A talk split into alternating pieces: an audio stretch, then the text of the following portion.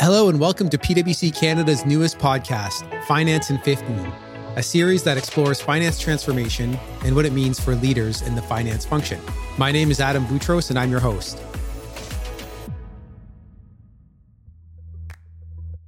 Hi, everybody. I hope you enjoyed our first episode where we had a foundational discussion about what the future of finance is. For our second part, I'm welcoming back PwC Canada's finance transformation leader, Samir Bishara, and we're diving further into what organizations are actually doing about transformation. Joining us is Elena Tennyson, CFO of PwC Canada. They will speak to PwC's own finance transformation journey. Welcome, Samir and Elena. Thank you very much, uh, Adam. Uh, great to be here today with you and Samir. Thank you, Adam. Good to be back. All right, let's get started. Elena, can you give us some background on PwC's finance transformation journey? When did it start? And what was the opportunity that prompted you to get going? We really started this journey a few years ago. And what we discovered is we were doing some really cool things for our clients, but not ourselves. And so, for example, we were, we engaged Samir and we found that, well, as you would expect, our controllership processes, our financial reporting was all in good shape. Everything was well controlled. But we had some opportunities, uh, such as on our business planning, our analysis, our insights. Samir and his team were doing some really cool things with our clients that we needed to be taking advantage of for our own business as well. So, Samir, definitely not a small task. A lot of partners across PwC interested in seeing how this played out Maybe you could discuss where we started and why. We started working closely with Elena and our CEO, Nicola Marcoux, and the leadership team in defining the North Star for what do we want our finance team to be doing on the areas of business partnering, which encompass the financial reporting, the management reporting, and that whole analysis. We found out very quickly that too much time was spent on gathering data as opposed to analyzing and allowing for decision support. And it was more about steering the ship, but making sure that you know not only where we're going, but how we're going to get there and having the flexibility to, to do that. So moving away from Excel jockeying, and it started from top of the house and cascaded right throughout the organization. Yeah. And just to push further on the throughout the organization comment, sometimes change can be hard for people. And this is definitely a significant amount of change that we've gone through. So, Elena, could you describe for us how your finance staff handled all of the change, especially when we're talking about processes changing that can be very disruptive and sometimes create anxiety for people? Oh, absolutely. And and people were nervous. Anytime you're moving away from a business as usual process into trying something new, there, it creates anxiety within the system. So we were open and honest with our people and really looked at it as an opportunity for them. It was a bit rough off the start when some of our staff were like, Does this mean I'm not going to have a job? You're looking at different automation tools. What I used to be doing is now being automated. But you know, ultimately, when we said to them, like, what are the aspects of your job that you really don't like? Where do you think there's some opportunity to do something different and uh, try new things and focus your time on the really higher value add activities? Then we got some real excitement from the group everybody's got everybody's got things that they don't like. I couldn't promise to get rid of all of them, but once they saw some opportunities, we created some early automations, we created some early process changes.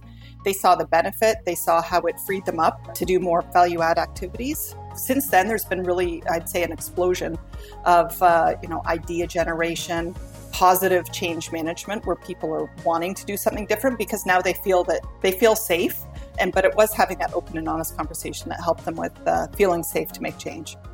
Yeah, that's awesome, and that's when it starts to really get exciting when uh, you know people actually see the change happening.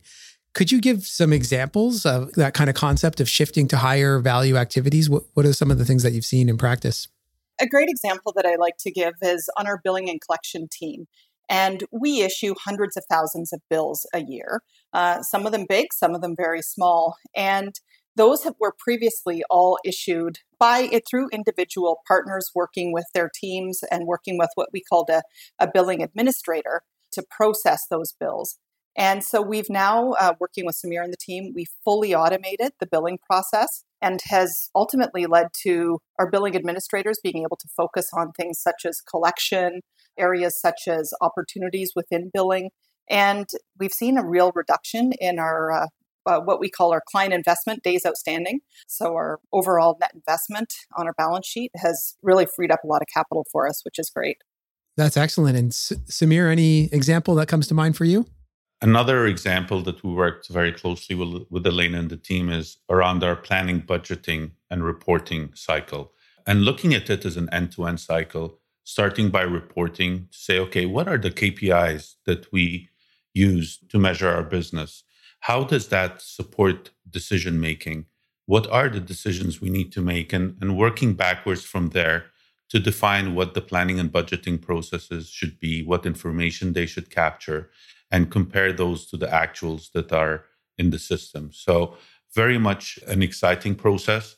And it is prevalent not only for PwC, but for all of our clients. All right. Yeah. So, I mean, you know, we've covered all the good stuff so far. I think people also like to hear about some of the obstacles, the, the battle stories. So, why don't we share a little bit there? Samira, do you want to start maybe the biggest obstacle that you've you encountered and and how you went about overcoming it? One of the key challenges was stakeholder engagement. Everyone is busy. Everyone has so many things on their plates. So, it's not that partners and executives did not have the time for this, but, and it's not that they didn't buy into it, but it was just saying, okay, I'm going to get the right people. I'm going to commit to making this happen. So it was almost a, a, a mind shift. And that, once that happened, it was all magic from there. The second key challenge was around the data.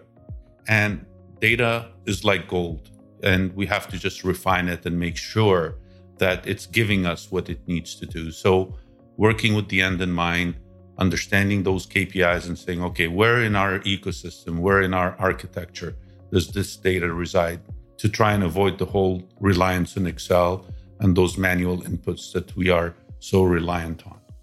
All right, got it. Get your data right. That's uh, seems like a, a great area to focus. So, Samir, you've been running the project on a day to day level how about one thing to leave the audience for a successful finance transformation?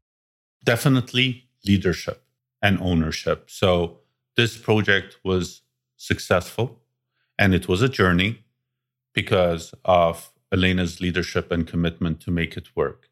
So, what does that mean? Decisions needed to make, be made on a timely basis. We all understood that there's work to be done we're not going to go for perfection right away. And as long as there's continuous improvement and a move towards our end state, and that we had leadership support and all the obstacles being taken care of and managed, that's what it really comes down to. You know, we always say this is an ongoing journey and transformation never really ends. So, with that in mind, Elena, what's next in your finance transformation journey? we are uh, attempting to solve our data issues. And while, like I, when I said we, when I say data issues, it's just our data is not optimized. We spend a lot of time processing it, moving things around, checking source information from one system to another. So, what I've done is I've hired another one of our professionals, uh, one of our partners, NEVA, who work with our One Analytics team Again, she's providing advice to clients on data governance, data strategy, data optimization, and how to use data and create analytics and insights in their businesses. So I've hired her as well to advise us on the creation of a uh, data analytics and management center of excellence. So really excited. Uh, we're doing a 12 week sprint on that that started last week, and really excited to see the outcome of that. Yeah, that sounds really exciting. And could, could you go a little further on that, Elena? Because I think a lot of people will be interested in sort of exploring that concept. Who's involved in the governance and and setting that up? Like who has input in, into setting up a, a data center of excellence? Yeah, and we're we're really looking at our own PwC data here. So some of it is client related data, so client addresses, informations, for example, that we use in billings. We're also looking at other data sources such as our our financial data. We're looking at our human capital data. We're looking at our real estate data. So there is lots of different inputs required from across the organization. And so we've got input from everybody on that, including legal, because you know data privacy uh, and data access management and security is obviously important as well. And so that's how uh, there, there's a a team that's come together. It's a, I think a uh, agile team, and we'll be working together closely for the next now down to 11 weeks. Yeah. Okay. Exciting. And Samir, you know, maybe you can offer some insights dealing with groups that come from such diverse backgrounds, even within an organization. There's a lot of strong opinions in the room. How do you go about getting people on the same page through something like a finance transformation? It's a good question, Adam. I, I would say by first understanding where we are today and where we want to go. In many cases, it's not about getting people aligned, it's for the organizations to step back and say, yes, this is important. We are doing something about it and we are doing it now. So, Elaine, a lot of the clients that we work with, they come across detractors in these projects. Everybody, strangely enough, is not on board right away and up front. Could you tell us about uh, whether you had any detractors on your journey and what you did about it? And I wouldn't even call them maybe detractors, but some people who were maybe not supportive initially of what we were trying to achieve and some of the changes we were trying to make. So, for example, we would have people who you know, a lot of people, and especially, you know, senior levels, they like their report, uh, their certain way and their template, and, you know, maybe a bit resistant to change. But we really came at it, it was a tone at the top. Our entire Canadian leadership team and our extended leadership team was highly supportive of the project, and we engaged them very early on in our project and throughout various touch points so that our once once our senior leadership team was engaged, focused, and agreed with the direction we were going, we very much had the ripple effect, we call it, where that filters down to the rest of the organization. And it helped anyone who may have been uncertain about whether they wanted to get on board. It really helped them with embracing the project and understanding the value that it would bring to them as well. All right, I'm glad I didn't voice any objections up front. That wouldn't have ended well for me. No. Samir, anything to add? It's a common uh, challenge that we we face with a lot of our clients. Uh, it's not for lack of great ideas out there, but finding that right balance, and it's really dependent on every company between consensus building and agreeing that everything everybody agrees that we have to do something about something and the disruption on the other end that healthy disruption to say we need to change we know we have a problem and let's get going because incremental change is also good. It's also part of the journey.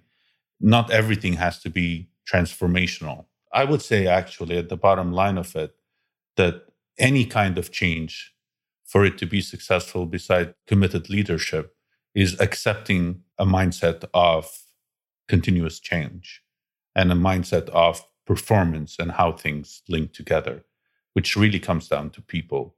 So, really, one of the biggest challenges that we face with our clients, and yet one of the biggest uh, enablers of any initiative. Okay, Elena, here's a chance to help out your fellow CFOs. A lot of them uh, are sort of thinking about the business case. How do you get the rest of the C suite on board with the need to transform the finance function? it was really bringing the wider clients experience and once i talked to our c suite about the the cool things we were doing for our clients and with our clients you know how what a great opportunity this was for us. We had a new leadership team at the time. They were looking for new insights wanted different analysis. And so all of that kind of came together to enable us to say uh, this is an opportunity. This is frankly it's an opportunity, but really it was a business imperative for us uh, as we're growing. As we're, uh, if we're going to be providing our clients clients with uh, these services, we need to be eating our own dog food. So, but it is a challenge because back office functions, as as our clients will know, often don't get the uh, don't get the budget now, as CFO, of course, there's always some input you can have into that, but it really is talking to your fellow executives, helping them understand the value that you're going to bring, uh, and getting them on board so that when it does become budget time, uh, it's an easier sell. So this has been excellent. Thank you, Elena. Thank you, Samir, for your time. I am very excited to see what the future of finance holds for PwC and to continue to follow along this journey. Thanks for joining us today. Thanks for having me. Great to be here. Thank you to all of our listeners for giving us your time today. We're going to continue the conversation in our next few episodes with even deeper dives on the key elements of transformation, as we like to call it, the three Ps people, process, and performance. Visit our website at www.pwc.com slash ca slash finance in 15 to learn more about the opportunities ahead for finance leaders. That's www.pwc.com slash ca slash finance in 15. If you enjoyed today's episode, please let us know by leaving a review and rating us on Apple Podcasts. I'm Adam Boutros, and this is the Finance in 15 podcast. This podcast has been produced by PricewaterhouseCoopers LLP and is for informational purposes only. Contents discussed are for general guidance on matters of interest and should not be taken as professional, legal, business, or investment advice.